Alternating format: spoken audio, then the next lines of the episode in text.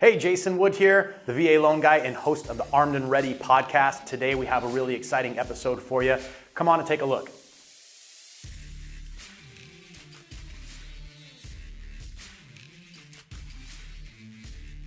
And welcome to another episode of the Armed and Ready podcast. I'm your host, Jason Wood, the VA loan guy, and we have an exceptional guest with us today, Army veteran and Sergeant Major Kyle Lamb. Kyle, thanks so much for being on the show today.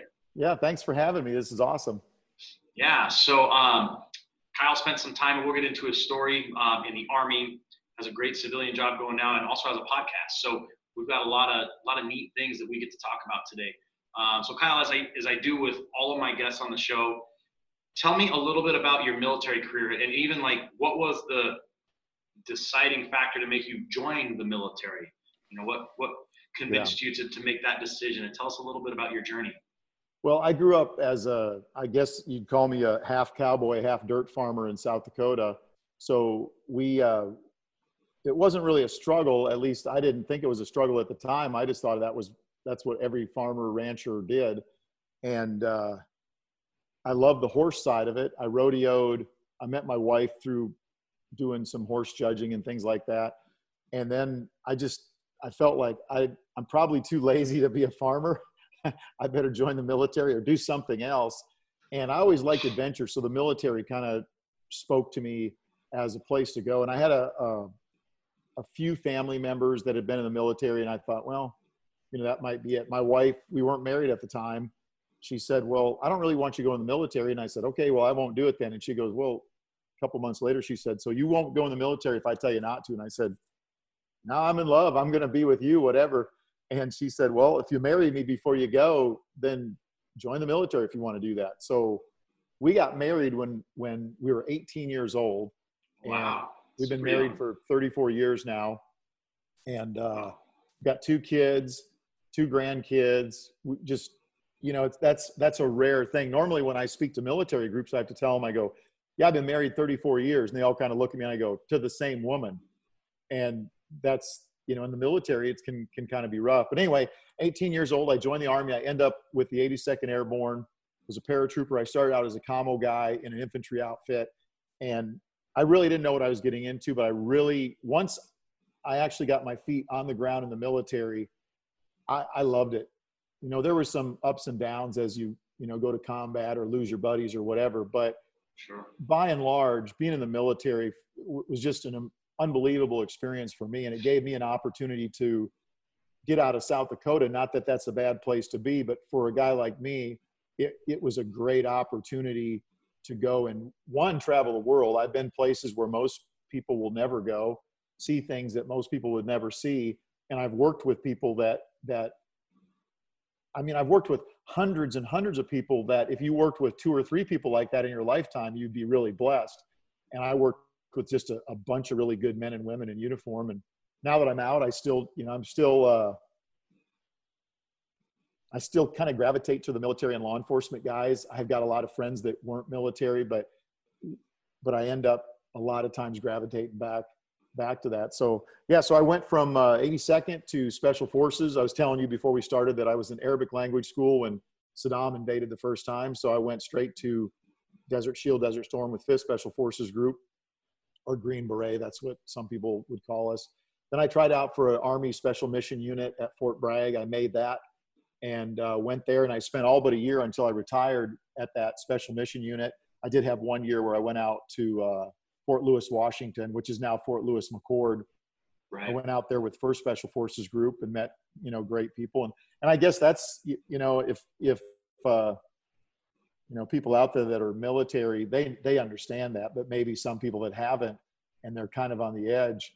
And joining the military it's just you can do whatever you want to do and and and just as in life it's all kind of what you make it by how hard you want to work and um, you know there's there's so many options. If you don't uh, you know if you want to if you want to have a really good job then i'd say go be in the air force right? Because in the air force it's going to be more like having a, it's it's going to be a little bit closer to a job than going in say the army if you end up as an infantry guy or something like that it's it's it's not really like anything you would do in the civilian world uh, same thing with marine corps Uh, Navy, I really don't know a ton about the Navy. I, I've served with some of the, the Navy SEAL dudes, but I don't know a ton about the Navy. But I can't imagine being on a boat with like 5,000 people. So I, I think I would skip that. But I had a lot of, I had a lot of interface. You were at the Air Force, right? Right. I had a lot of interface with the special ops guys in the Air Force, and there's some of my special my my favorite operators were were uh, CCT and, and pararescue guys because they had went through this whole pipeline to get where they're going. So they were very very talented and super super smart individuals, and uh, was you know they went on every target that we went on with the, our special mission unit. We had Air Force guys with us, because they're the guys that are going to call in the helicopters when we need them or or gunships and things like that. So I uh, I got some Air Force dudes that are near and dear to my heart. We, of course, we give the Air Force a bunch of crap because that's what you do if you're in the military. But right, uh, I'm I I still I I still do miss being in the military after all those years.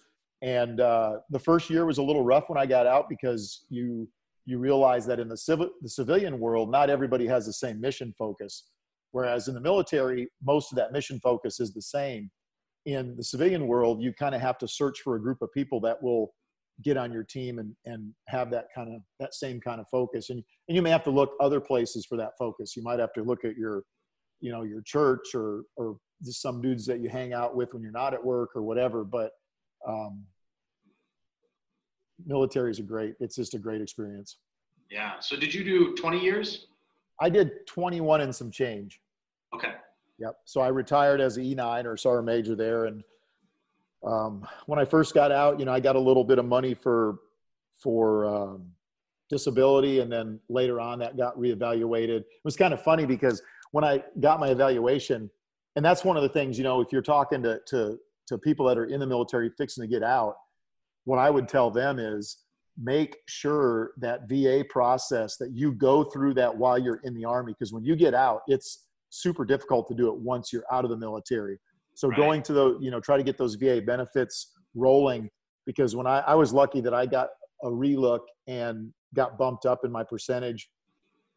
And it was interesting because the first time they did it, all the stuff that actually bothered me, I didn't get paid for. It was just all the normal stuff, you know, the stuff that everybody gets, that's what I got. But the stuff that really bothered me, my back and my eye and some other injuries I've had, uh, didn't get a penny for that. So then once I got it reevaluated, I was able to do a little bit better. And and that had, you know, some guys say, "Oh, I don't worry about it. I'm I don't care." Well, you should care because when you get out, those percentages count for for a lot of different things. One, it could be for uh, insurance that you might have to pay uh, uh, a low, get to pay a lower rate. Depending on that, you might have to pay or get to pay less taxes in your state uh, Tennessee is really good about that. There's no state income tax, and there's also uh, one of your vehicles you'll you can get the taxes taken off of that.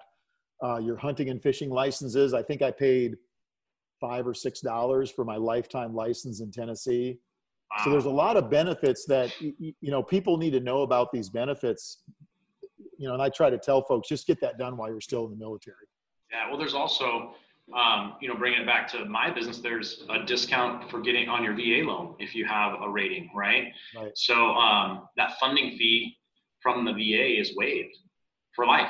So no matter how many VA loans you do, you never have to pay that fee, which you know can be substantial. I mean, they because they enacted that Navy Blue Water Act uh, last summer, the VA funding fees all went up to take care of you know those Korea War and those Vietnam era veterans and get them some more um, healthcare, but they had to pay for it somehow, right? So they increased the VA funding fee.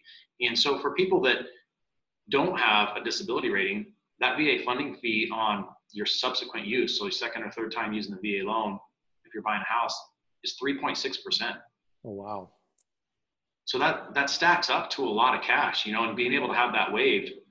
The other thing um, is, you know, that the disability money is like is like pooled funds from the government so it's already allocated and so by raising your hand and, and, and getting um, your rating and stuff like that I, have talked to some guys who are like ah you know i don't really feel like i need it and you know let's save it let someone else have it and stuff like that well it's a bucket of money that's available and you're just taking your deserved piece out of it um, and it's not like they're going to go hit up taxpayers for more of it. It's already allocated. There's plenty. There's usually left over every year and it's just going to waste. Um, yeah, and if you don't need it, put it in the bank. I mean, put it in a bank account. It's it's better than putting money in the stock market. It's, yeah. it's way better than that. And and that's what we've been doing too. We both, my wife and I, uh, we do a lot of different stuff. I've I've got a uh, a TV show that that uh, was on um, Outdoor Channel for a while, and now it's all on uh, uh, Amazon Prime. You know, that's a little bit of income writing books that's a little bit of income. Our business you know viking tactics is the business my wife and i started. That's predominantly our income but some of all of that adds up but stuff comes and goes and i think like you said you know that bucket of money's there. Put it just put it away. If you don't need it don't go out and and and overspend just because you got it. I would say put that money away for a rainy day because we're all going to have a rainy day at some time. And uh, i know for my wife and i it, it it's amazing when you start to look at your bank account and see, oh wow, we've actually because when we got out of the military, we didn't have any money. And now we've been able to put some of that away. So when it's time for us to buy something, you know, if you need to get a loan, that's awesome. If you don't need to get a loan, that's awesome too. If you can, if you can avoid that. But uh, right. anyway. Yeah, well, I think they made they started to make that process uh, a little more streamlined in the sense now when guys, you know, they're about six months from getting out, they, I think they do now start them through some of that right. um, review process and things to get that kick started. Um, just I think with some of the revisions they've done to the VA kind of healthcare system in the last couple years, noticed that you know a lot of their backlog and the wait times and things like that, they're kind of jamming up the system a little bit. There's a portion of that that were people who are out of the military and then starting to do their their claims and their benefit for that um, for disability when if they had started it earlier with like active duty doctors on base and stuff like that, it can kind of thin out that waiting period. I think that was one way they helped kind of um, improve the system a little. Right, right. And I've heard it's I've heard it's pretty good. So tell us, um, so you got out and did you immediately start your own business into Viking Tactics, or what did you do when you got out? So we we had actually started our business before I got out. We were selling a few products, and there were products I had designed, you know, tactical products. Our our flagship product was a sling, and so the Viking Tactics sling. We are selling a few of those, and then I started to uh, book classes for when I was going to retire. So by the time I got out of the military, I had 42 weeks of shooting classes booked. So when I when I said, "All right, hasta la pasta, I'm out of here.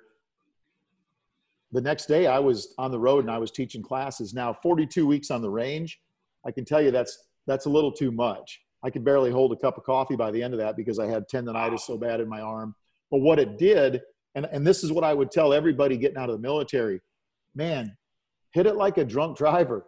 I mean, get out there and go because when you first get out of the military, you're fresh, you're ready to do it get out there and build up your business when you can, especially if it's your own business. And if you're working for somebody else, I mean, I would recommend doing that too. But for us, you know, 42 weeks, I made a great paycheck that year for for working 42 uh, 42 weeks on the range. It adds up uh, on as far as time, and it's great income.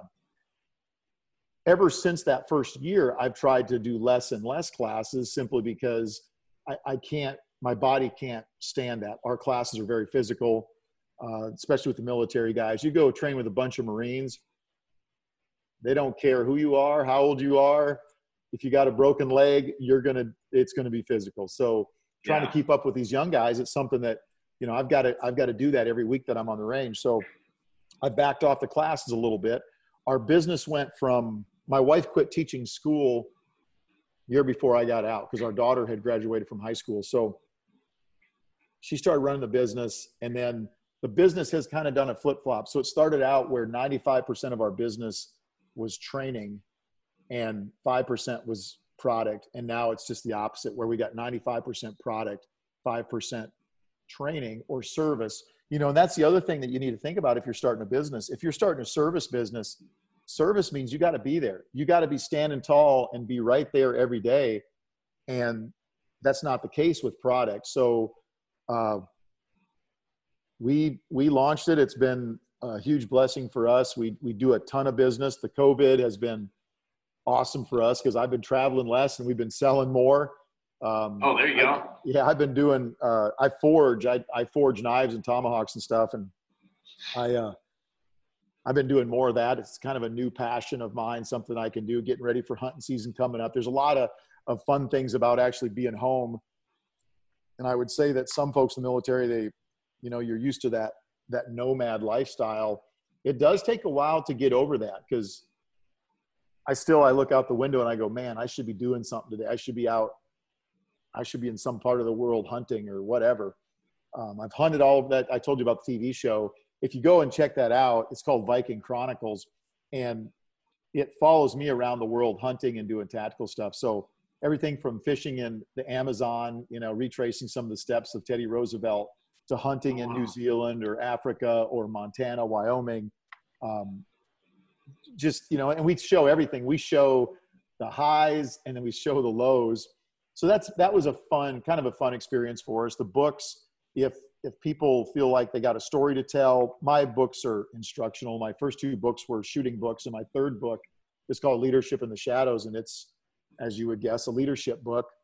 Uh, that was a fun process because we also did the leadership in the shadows as an audio book and we all think well it's it's pretty easy to sit down and read a book by a microphone that's one of the hardest things i've ever done to sit down and try to read and make it sound the way that you want it to sound. So my son sat in the studio with me, and the guy uh, running the sound, he, my son would give me the nod if it was good. If not, I'd start over. And some of those pages I read quite a few times to get it the way that that we needed it. But uh, yeah, there's That's just so much. interesting because you people. I mean, audiobooks are quite the rave, you know. Um, but I never really thought about it until you mentioned like the time that goes into making your book an audio book. I mean, the hours you must have spent just reading it must have been huge. Well, my wife, she goes, uh, "Are you ready to do this audio book?" And I said, "Of course I'm ready. I wrote the book. You know what I mean? I'm good." And uh, we were actually in bed, and she goes, "Do you have that book on your iPad?" I said, "Yeah, that's how I'm going to read it for this." She goes, "Okay, read a chapter to me." So I read a chapter to her and I finish and she goes, okay. And then she played it back. She recorded me. Oh. She played it back and I'm like, I sound terrible. this is this is bad, you know? And she goes, Yeah, you got to practice. It's like anything in life. You can't just go out and do it. When I do presentations, I do leadership in the shadow presentations and combat mindset training and then some leadership and motivational stuff for businesses. And you can't just you got to rehearse that. So just like reading a book if you're going to read your own book you still have to put the time in. And man i read that whole book a couple times out loud to myself just to just to to make sure i kind of knew the flow and everything. And and still i had to sit there with my son for i think we i think it took us like five days not full days but five days in the studio to get the whole book uh, recorded. And it, it was it was a challenge but one of the the biggest feedbacks that we've got we didn't we didn't launch the audio book when we first put the book out. We just put the audio book out about six or eight months ago. And the best well not the best but the feedback that we get is we really like it because you're the one reading it. And i notice that too when i can pick up a book and it's the author's actually reading it especially if it's something like that where it's a, a, a story um, mine is kind of a partial war story, a partial law enforcement story, a partial, you know, big business story, and all about leadership. And it's it's my story, so it, it only makes sense that I'd be the guy telling it. Yeah, no, I've, I've heard some audiobooks and it's, it's definitely not the author reading it. And sometimes it's hard, at least for me, sometimes it's hard to stay engaged with that, you know, yeah. Um, where I'm almost like, okay, forget it. I'll just read the book at this point, you know? Um, so that's really cool. Yeah, I've, I've never thought about. It. Tell me about the TV show. How did that come to be? Like, how, did did you go seeking like to do this no. show, or did you get found, or how did that work? I just I leave kind of a, a vapor trail of smoke and destruction behind me, and I guess they thought that would be fun to to see the the debauchery there. And I shouldn't say debauchery because that implies that it's illegal most of the stuff we do is completely legal. It's just really fun, and we end up getting bang, you know banged up or whatever. Um, so the way it started, I got asked to go on a show. It, has been quite a few years ago. They asked me to come on a, an episode of Guns and Ammo TV, which is is on the Sportsman's Channel, and it's a great show. But it's it's it's not for everybody, you know. It's and it's not the the way that it was filmed and the format wasn't this big epic high quality thing. They had some really cool slow mo and all that, but it wasn't. It just wasn't the big epic shots and all that. So I went on there and I filmed, and that night we were out eating chow, and this guy asked me. He said, uh, Jim Bequette, who was the the producer of that show, he said, "So what other shows are you on?" I said, "I'm not on any shows." He goes, "You're not on any TV shows." Well, you're you're natural in front of the camera, and I said, "Well, I've done a lot of video work because we've we've released a line of DVDs that shooting instruction and tactical stuff and." and I kind of figured out a long time ago. One, I I like to public speak because it makes me nervous. I like to be nervous. I like to be challenged. I like it. I like to be put under the gun like that. so he goes, "Well, you're pretty good. You know, we ought to see about having you come on the show." Okay, whatever, man. I mean, I got a full time job, but you know, if you want to do it, we'll we'll talk and I'll see what you pay. Uh, because for me, it wasn't about exposure because I already had enough exposure with our business. So it was more about if I do this, will it actually, can we make some money at it? Right. So he told me what the day rate would be. They brought me on the show, and I, I believe at first when I went on the show, I was just doing some segments. And then after I did that for maybe six months, he came to me and he goes, We want to make you the host of the show. And I'm like, What are you going to do with this other guy? And he goes, Well, he's going to host too. You're going to both host the shows, and that way we can split up the season and it'll make it a little bit easier on both of you guys. So I, I worked with a guy named Craig Boddington on this show, and he's been around the shooting industry and he's former Marine guy, officer, uh, good dude. We, we, we get along very well, and it was a very good experience. Well, while this was going on, we had filmed a Street Fighter DVD, which is fighting in and around vehicles and how to proper use of cover and what happens when you shoot a windshield with a bullet and things like that. Okay. And the guys that filmed that, they said, we ought to do a show with you. And I'm like, whatever, man. And they go, no, we ought to, we really ought to film a show with you and do some stuff. So they decided, yeah, we want to do this. And I said, well, I'm not paying for this. I don't need a TV show. I got a job. And they go, no, we'll pay for it. And then we'll pay you as a, as the, the guy, you know? And, uh, so the first thing we filmed that, and I didn't get paid for it, we went on a, a hog hunt from helicopters in Texas. And awesome. We, we killed exactly zero hogs from the helicopter. Never saw a single pig from the helicopter. Total waste of time. And I came back and I'm like, well, there you go. There's your TV. I don't know what you're going to do with this. So then it, it just kind of stayed uh, rolling like that. And then one day the, the folks at Outdoor Channel approached this producer and said, we need a guy that can do something that's kind of high energy and kind of an adventure show and hunting and fishing or you know shooting or what do you think? And he goes oh i got the guy. This guy kyle lamb will do this thing. And he does his just day-to-day life is an adventure. So uh, i do a lot of archery hunting. So i like to hunt archery elk go out west a lot and hunt.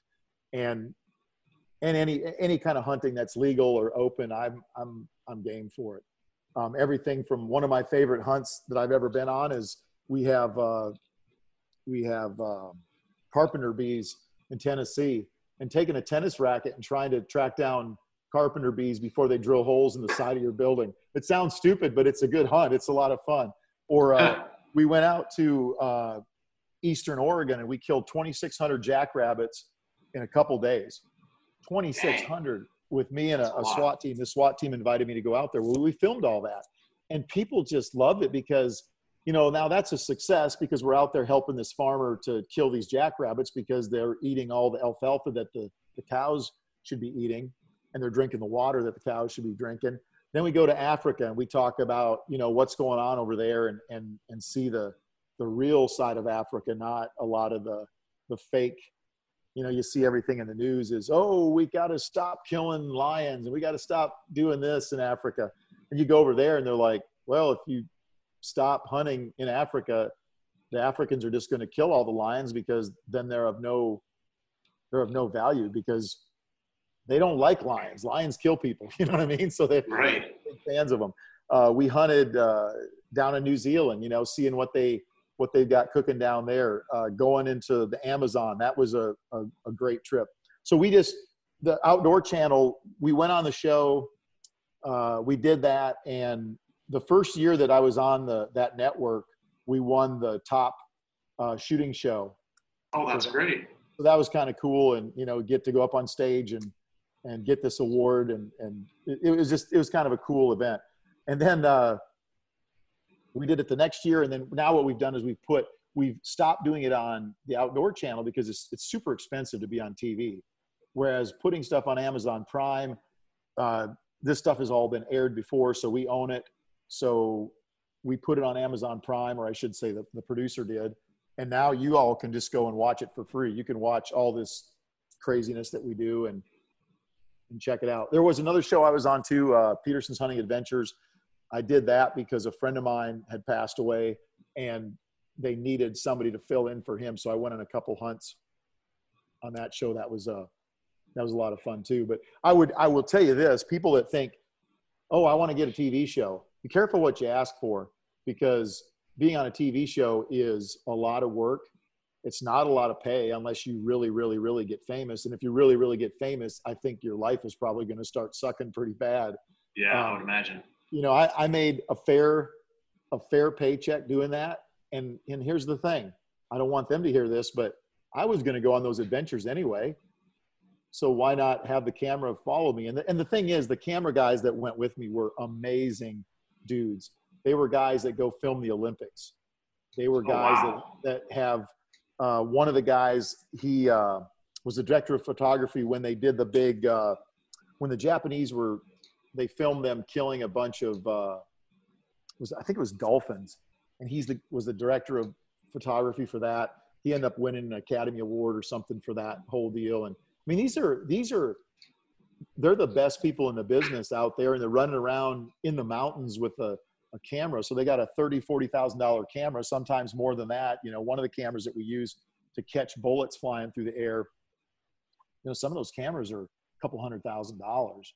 So they uh, they're lugging that stuff through the mountains. Not that high speed camera, but it's it's really fun to see uh, to see how that's done, see behind the scenes, and doing drone work and um, we had a great time. Yeah, there's a lot that goes into it, and you have you have a podcast going as well, right? Yeah, I do a podcast called the Team VTAC Podcast. Uh, we we just get people that I'm hanging out with and get them on there. So we've had everything from, well, sad to say, this past week Charlie Daniels passed away. Um, yeah. Charlie Daniels was on my podcast. I became friends with his manager, and then I became friends with Charlie Daniels. So I was able to have him on the podcast. We've had uh, a lot of hunters, shooters, blacksmiths, um, people that run firearms companies. We've had um, MMA fighters, uh, Black Rifle Coffee. I'm sure you've heard of Black Rifle Coffee. So yeah. Evan Evan Hafer, the owner of that company, is a very good friend of mine. So we've had him on a couple times. Tom Davin, who used to be the CEO of of uh, 511 Tactical, he was a um, he he was like the COO of Panda Express. He was a high wow. in the hierarchy of of uh, Taco Bell on the board of Oakley. D- just did a lot of things. Well, he left when he left 511. He went to Black Rifle Coffee as well, and now he's trying to set up some of their franchises and stuff that they're doing. And it, that's a guy that you really should have on too. Evan Hafer, great guy, great story about you know being a military dude and getting out. He didn't retire. He actually got out, went to work for the agency, and then stopped doing that. And and he started Black Rifle Coffee, and they're crushing it. I mean, yeah, I mean, I'd, I'd love to. I, I love following them. I I have their coffee on auto ship to my house. So yeah, um, yeah, I'm, you I'm a fan. Yeah, you know, have you? Uh, are you on their exclusive program?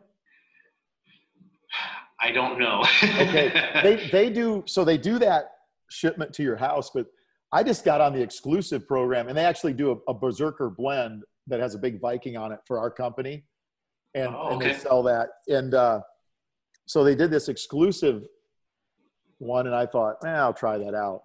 Oh my goodness! I mean, I love their coffee, but this exclusive every couple weeks you get a pound. You don't get as much as you do with the other program, but it's like this special coffee and it's uh, the first one I got. It had a picture of a, a, a bear in an astronaut uniform with the American flag, and I'm like, what is this? flying bear or something they called that coffee. It was just amazing. But yeah, Evan, you should have him on because he's he's he's a wealth of knowledge as a businessman and he's a great guy, great family dude, as well as Matt Best and and JT. They are the other two owners of Black Rifle Coffee. Matt's a former Army Ranger, and JT's a former Special Ops uh, Air Force guy.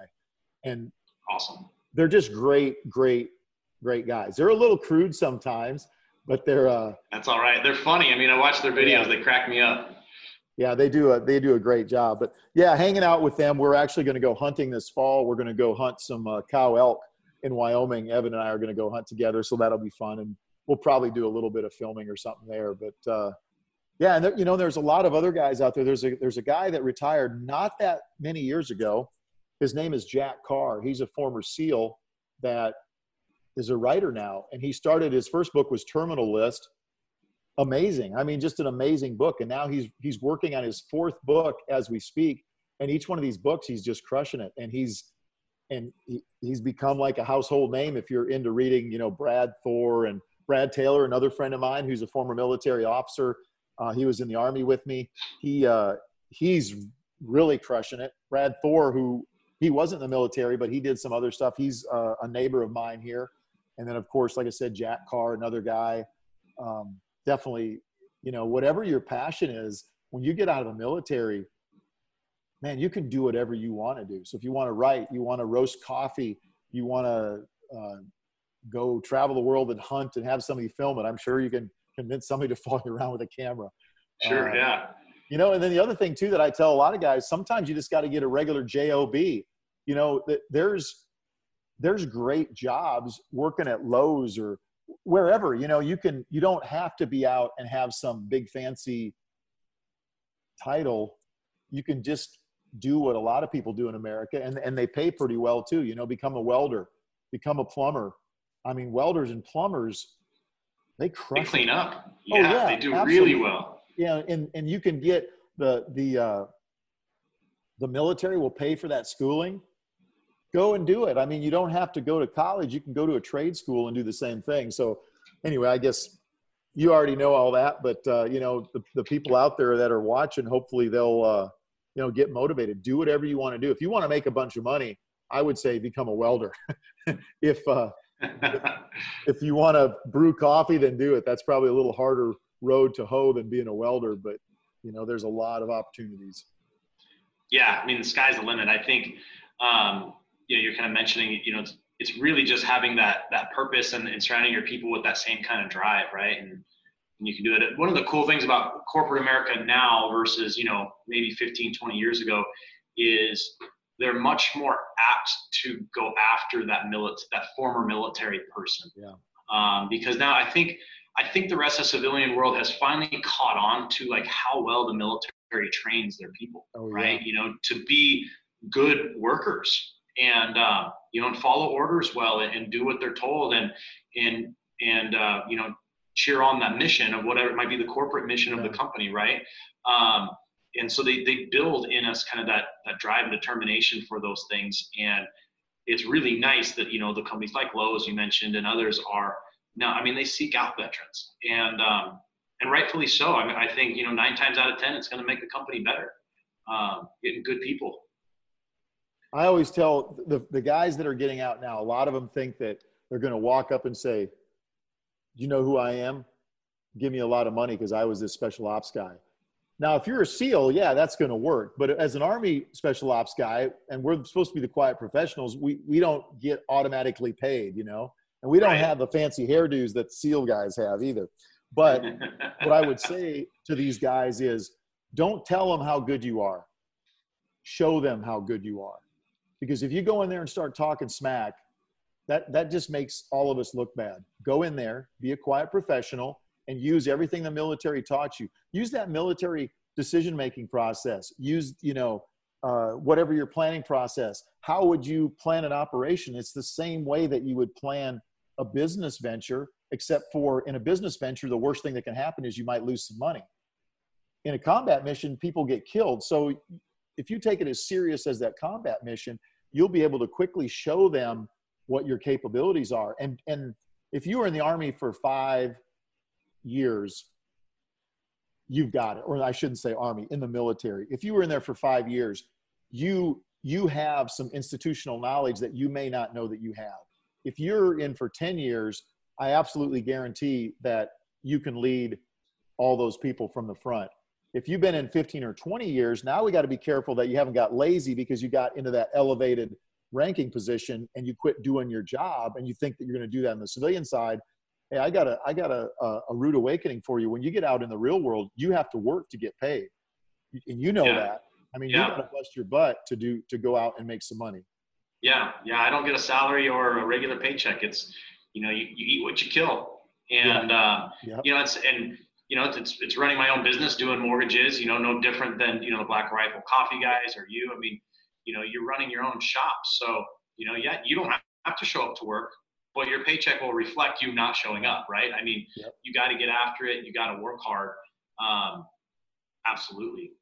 Um, question I had for you is, um, you know, is there anything like from your special ops days, any any cool stories or anything that that stick in your mind that you could share with us? Well, uh, I was on a mission one time um, in Mogadishu, Somalia, and they made a movie about it called Black Hawk Down. So that mission kind of is always the first mission that comes to mind when I think of of things that have happened. Um, what that did for me, I was a young soldier at the time. I was in the unit. Get over there. We're trying to catch this terrorist dude. You know, he's a, a thug, and uh, the whole planning process. We we kind of thought we we knew what we were doing, and some of the old timers they were pretty good at that planning process, but some of us younger guys, we hadn't done that enough to get uh, be as effective as those guys were. So we had to work on the planning, and I think that's probably the lesson learned. Yeah, you know, you got to know how to shoot. We we definitely needed to know how to shoot. We definitely needed to have our our medical skills. I was at the the first crash site, Super Six One. That helicopter was shot down, and and both the pilots were killed. That was the bird I was on and had infilled from and then after I was on the ground, it had gotten shot down. So we knew we were going to fight our way to that, protect that aircraft until we could get people in there to get the bodies the pilots out because one of the pilots was pinned inside that wreckage. So that's shoot, move, and communicate to get there. But right away, when we get there, there was a young ranger, Jamie Smith, who was shot high in his femoral artery. He's the first guy that I had to work on. And that medical training that we had was paramount. Shooting is awesome and, and, and, you need to do that. And driving is awesome or walking is awesome because you're going to do that on every mission you go on. But if you want to have mission success you better have your contingency planning squared away. And and what is contingency planning contingency plans are for when you fail so every mission that we went on we planned on failing and a lot of guys don't like to hear that but that's the truth a failure is when one of your guys gets shot a success is when you have a contingency plan and you start providing first aid and you know what you're doing. You know how to uh, uh, put direct pressure on that wound. You know how to apply a tourniquet. You know, back in those days, we didn't even carry tourniquets. Think about that. That's 1993. And people said, oh, you don't want to carry a tourniquet. Now every soldier carries one, normally two or three with them. So those lessons learned, I think, uh, that battle provided a lot of lessons learned that are still being used on the battlefield. Uh, you know, there's other crazy stuff that's happened to me since on the other tours I've done to Iraq. I've never been to Afghanistan. I've still got hope that somehow I'll get, I'll find a way to get over there to do something. but um, in Iraq, we we that was a, a, a, bit of a different mission than Mogadishu. Not every single person wanted to kill us in Iraq. Mosul, Iraq, I spent most of my time up there. And when you look at the people in Mosul, it's not all, you know, angry Muslim terrorists that want to kill you. There's also some decent Muslims, and there's also a big, well, there used to be a big uh, group of Christians up there too. Now most of them have left since ISIS was in there, but you had to treat those missions a bit different because not everybody in the street was trying to kill you. So you you couldn't just go in with this over, overwhelming force and mow down everything in front of you because they're not all bad. You know, you could have innocent women and children and, and dads or whatever there too. So, right. um, yeah, it's, uh, I don't know. I think every mission you go on, you, you know, you learn something. I, I did figure out in, in Somalia, uh, I'm a Christian, so I was praying, you know, Lord, you know, get me through this. But more than that, you know, don't don't let me be a coward. I want to, you know, die like a man here. Well, somehow I made it through that fight. And then later on, when I got to Iraq, you know, as a leader, your your self-preservation kind of changes. At least it did for me. I quit worrying so much about myself because I, I knew that I was going to be protected by my vehicle or by the guys around me or whatever. But what I was praying for then was that my guys didn't get banged up, you know?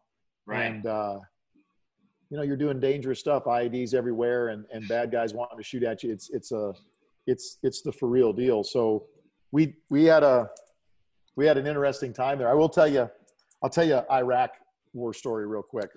Okay. I, I kind of like war stories that end happily. So this one will end pretty happily.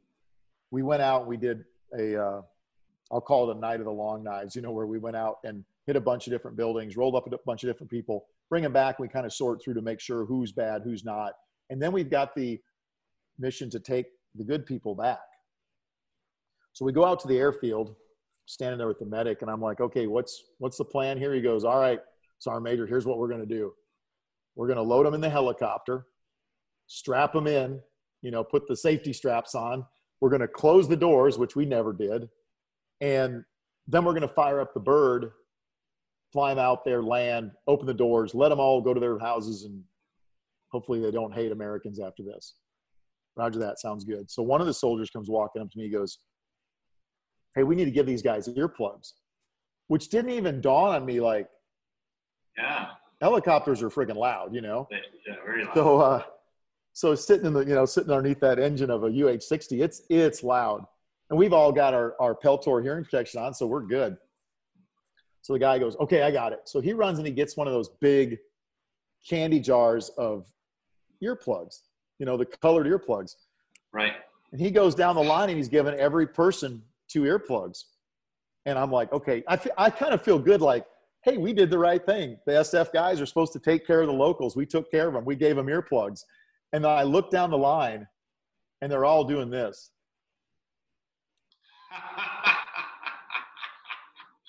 They ate all the earplugs. oh my goodness, that's hilarious. They all ate the earplugs. And what, you know, if anybody ever asked me, did you give those people earplugs? Yes, we did. And then I would stop right there. I wouldn't tell them that these guys ate them. But I, I'm like, what? So what do you do now? Now you've got 20 people standing in there and they've just swallowed earplugs. What would you tell them, you know? So uh, there you go. There's your, there's your Iraq war story. You know, it's not all, it's, it's not all bad. You know, we, there were some bad things that happened, but you know, funny things like that too happen. And we, uh, we always tried to not take ourselves too serious when we weren't out on a mission because there's plenty of time to be serious, you know? Yeah, yeah, there is, and and you need that, you need that emotional and that mental break once in a while, Oh yeah. Yeah. so you can be sharp when it's when it's time to turn it on. You can flip it on. You just can't be on all the time. Even in even in the professional world, you know, the business world, you just can't be on all the time. There's there's no glory in never turning it off, because yeah. that's where you hit burnout, right? And you can become inefficient. Yeah, you know, on the other side of that, though, I also think eh, as a business owner, people need to realize that I, I agree with you on that. You need to know how to tune it down and go fishing or play with your kids or do whatever that, you know, remember that Right. your kids are more important than any job you can ever have. Any job. Um, I mean, the only job that could come close to that would be being a preacher or something. I mean, you might have a, a higher responsibility there, but other than that, your children are should be your highest responsibility, and then your grandkids or whatever. Um, but as a business owner, dude, it's you. It's on you. Like you said, you got to get motivated. You got to get up and, and and get out there and start shaking a tree to make it happen because the fruit's not going to fall out by you just standing there hoping that it falls on your on your head. Um, and if you're blessed enough to do something that you love to do and and maybe that's you know you look at what i do i'm kind of scatological i'm all over the map i've got the same attention span as a squirrel so i go do a tv show i write a book i do dvds i've got a business. I design products. I do consulting. Do a podcast. I do all this stuff. Why do i why am i all over the map? Because i like all those things. Now i'm forging knives and forging tomahawks and building you know i've built guns before custom 1911s. Well, now I'm building a flintlock rifle because it's this work of art. And whatever you can do to keep, and for me, it's if I keep my hands busy, that's important. But more importantly than that is keeping your brain busy. And right. especially for military people that have some issues, uh, post traumatic stress, TBI, those aren't made up. That's legit stuff. And it's all right here.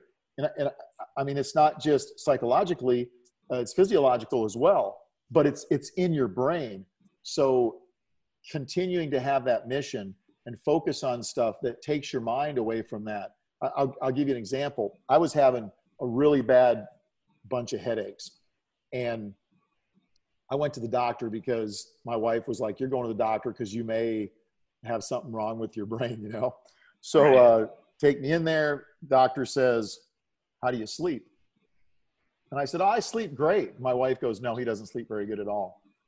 So he goes, "Well, I'm going to give you something to help you sleep." So he gives my gives me this prescription. I go and I fill a prescription, and I come home and I look up what the prescription is. It's an antidepressant there's no way I was going to take that pill.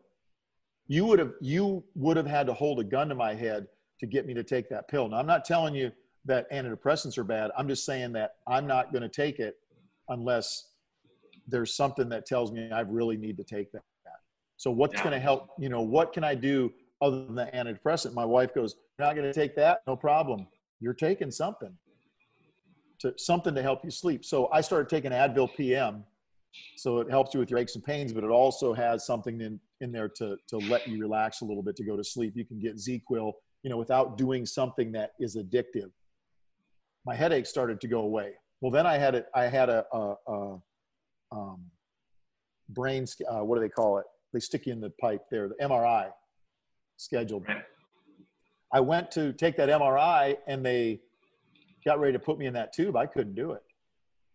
I could, I've been in all kinds of tight spaces. I've never been claustrophobic. I couldn't go in that stupid thing. Really? Yeah. And I told the guy, I said, I, I just can't do it. And it was just, oh, this, this guy was just amazing. This guy was about a foot taller than me, this big black dude, just as nice a man as you could ever ask for. He's like, hey, man, you've been through a lot. You don't have to do this if you don't want to do it. And I'm like, thanks, I, I can't do it. So I walked out of there and I was crushed because in my whole life, everything that I've ever attacked, I've been able to complete. Maybe, you know, I got set back or whatever, but I'd never been scared, so scared that I couldn't do something. And that, that just jacked me up. So a couple weeks later, I'm up doing some training and I ran into a guy that I served with in Mogadishu, Somalia. He was a ranger and I was with the unit. We got to talk and he goes, well, how you been? I said, oh, I've been having some headaches. He goes, yeah, you know, I've they went to check out my neck. This guy had been shot a few times. and He says, I uh, went in to do that and went in to do an MRI and it didn't go so well. And I said, Oh, dude, let me tell you about my MRI. So I just told him what happened. And he's like, That's exactly what happened to me. No kidding. So now here's how I took that because I try to, I want to make myself feel good. I felt like, okay, I couldn't do it because two weeks from now, I'm going to be talking to this guy, and it'll be a good way for me to say, I couldn't do it either and make him feel better. Or was it him that was doing that for me? So the bottom line is, I've, I've had several guys now, veterans, that have told me that they've had trouble going in that MRI machine. And all of us have talked about it so that we can figure out how to then go back and conquer that fear.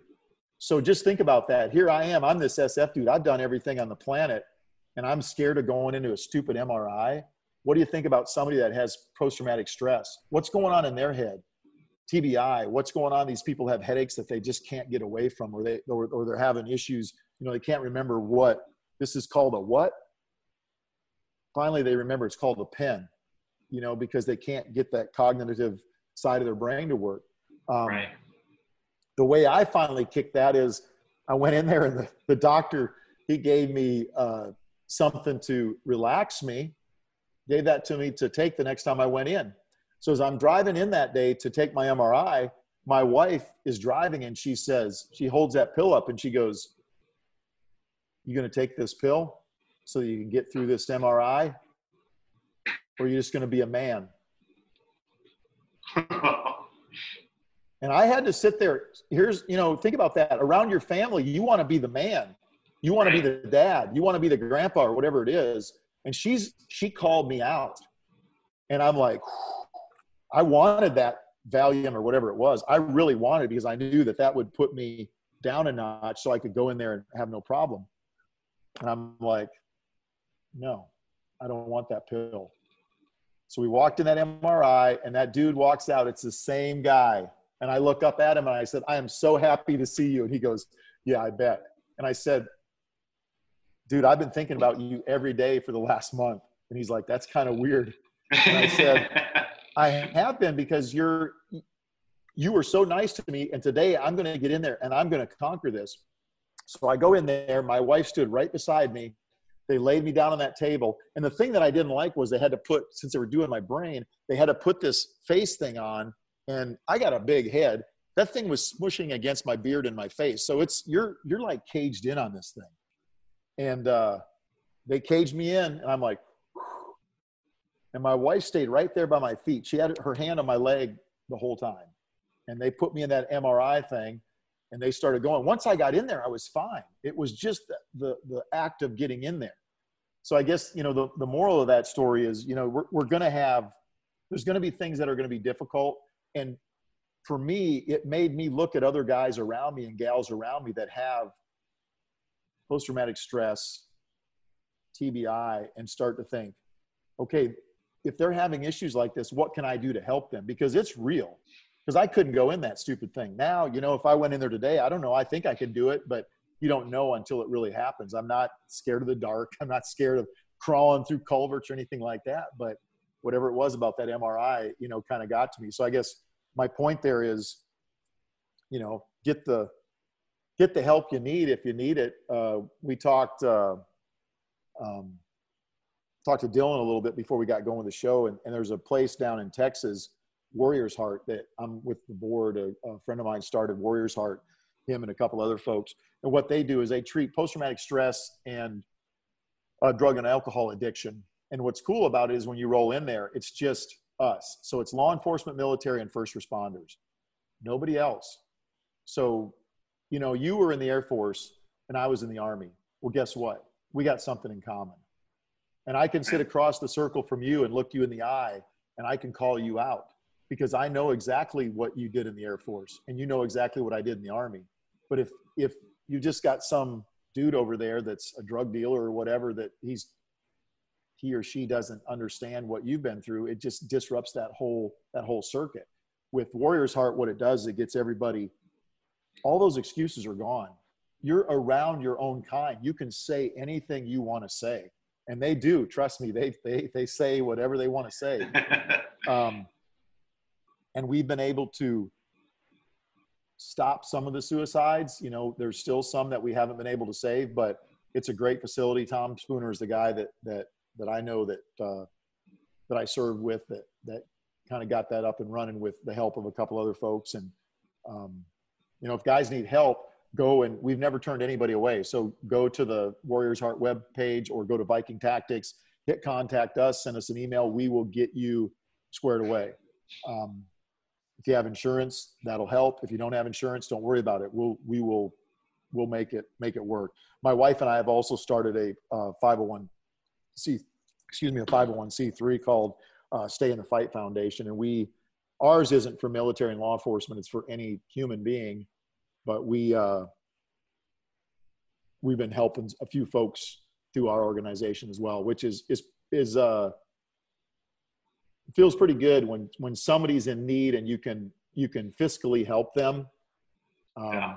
And with our organization, like I said, you don't have to be law enforcement or military, but you do have to have a job. And you know, we're going to pay a bill for you. We're, we're going to pay the bill. We're not going to give you the money and trust you with it. We're going to go pay that bill. But it's been good. We've done everything from helping some ladies that are behind on rent, that are working moms, uh, to an SF friend of mine that he never asked for this, but he had one of his uh, one of the supplements he needed for his TBI injury. The army wouldn't pay for. So we were able to just pay for that, no strings attached, because awesome. The decision making process ends with my wife and I. Period. That's it. And then the other thing too, before we started this, I told my wife I'll do it, but every bit of this money goes to help those that need the help. You know, there's no admin fees or anything like that. And and the way it came about, my wife uh, went in for back surgery, and they wouldn't allow us to do the surgery because her VA benefits wouldn't cover the surgery. Oh. So imagine imagine this, you know, here's this here's a, a young soldier. Let's say that you're a E4, E5. You go in to get surgery and they say we're not going to do it because your the VA is not going to pay for this. And then guess what they do?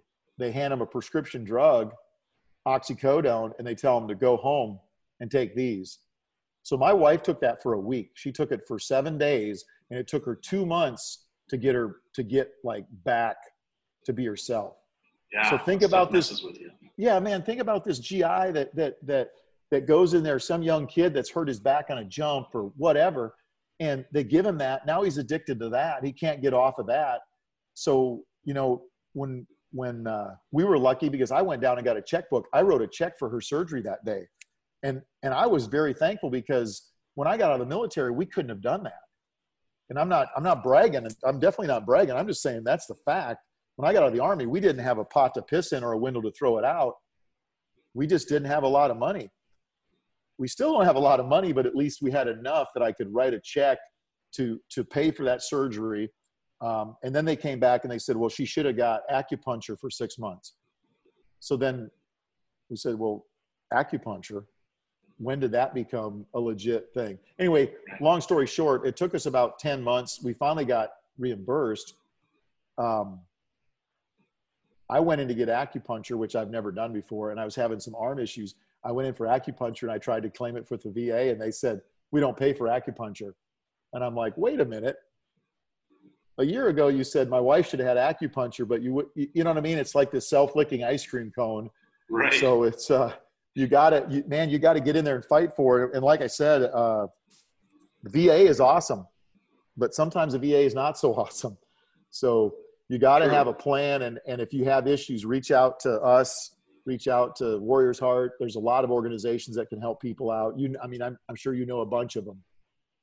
Yeah. Yeah. And I think, well, you touched on a, a topic that I have a lot of passion for, which is, you know, the PTSD thing. And, um, you know, it's, it's finally become something that's a little bit more accepted. I think um, just in the in the world, but you know more so in the military world um, for people. Where before um, it was such a hush hush thing, and no one wanted to admit, or they had something going on, or didn't know what it was that was going on, and um, so it's it's pleasing to me to hear that you're on you're you're part of that group that helps with that, and I've I've met so many other organizations and people that are helping in, in different ways to, you know, um, overcome some of the PTSD issues. And it's, it's really, really cool.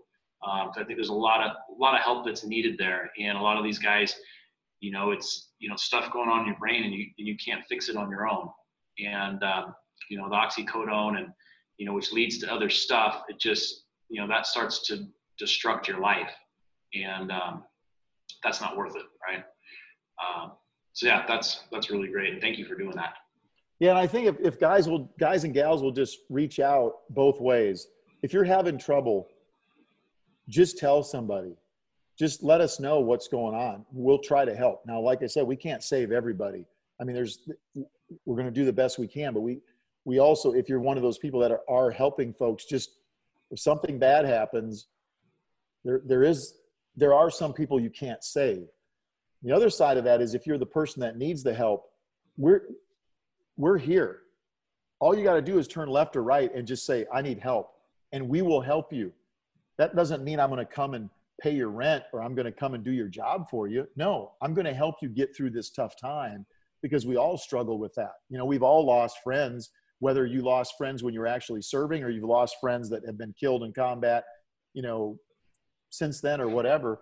Um, and it's it's normal to think about those guys it's normal to to be ultra vigilant that's what we've been taught to do by the military so don't think that's bad But if you're feeling like you're struggling, like I said, look left and right.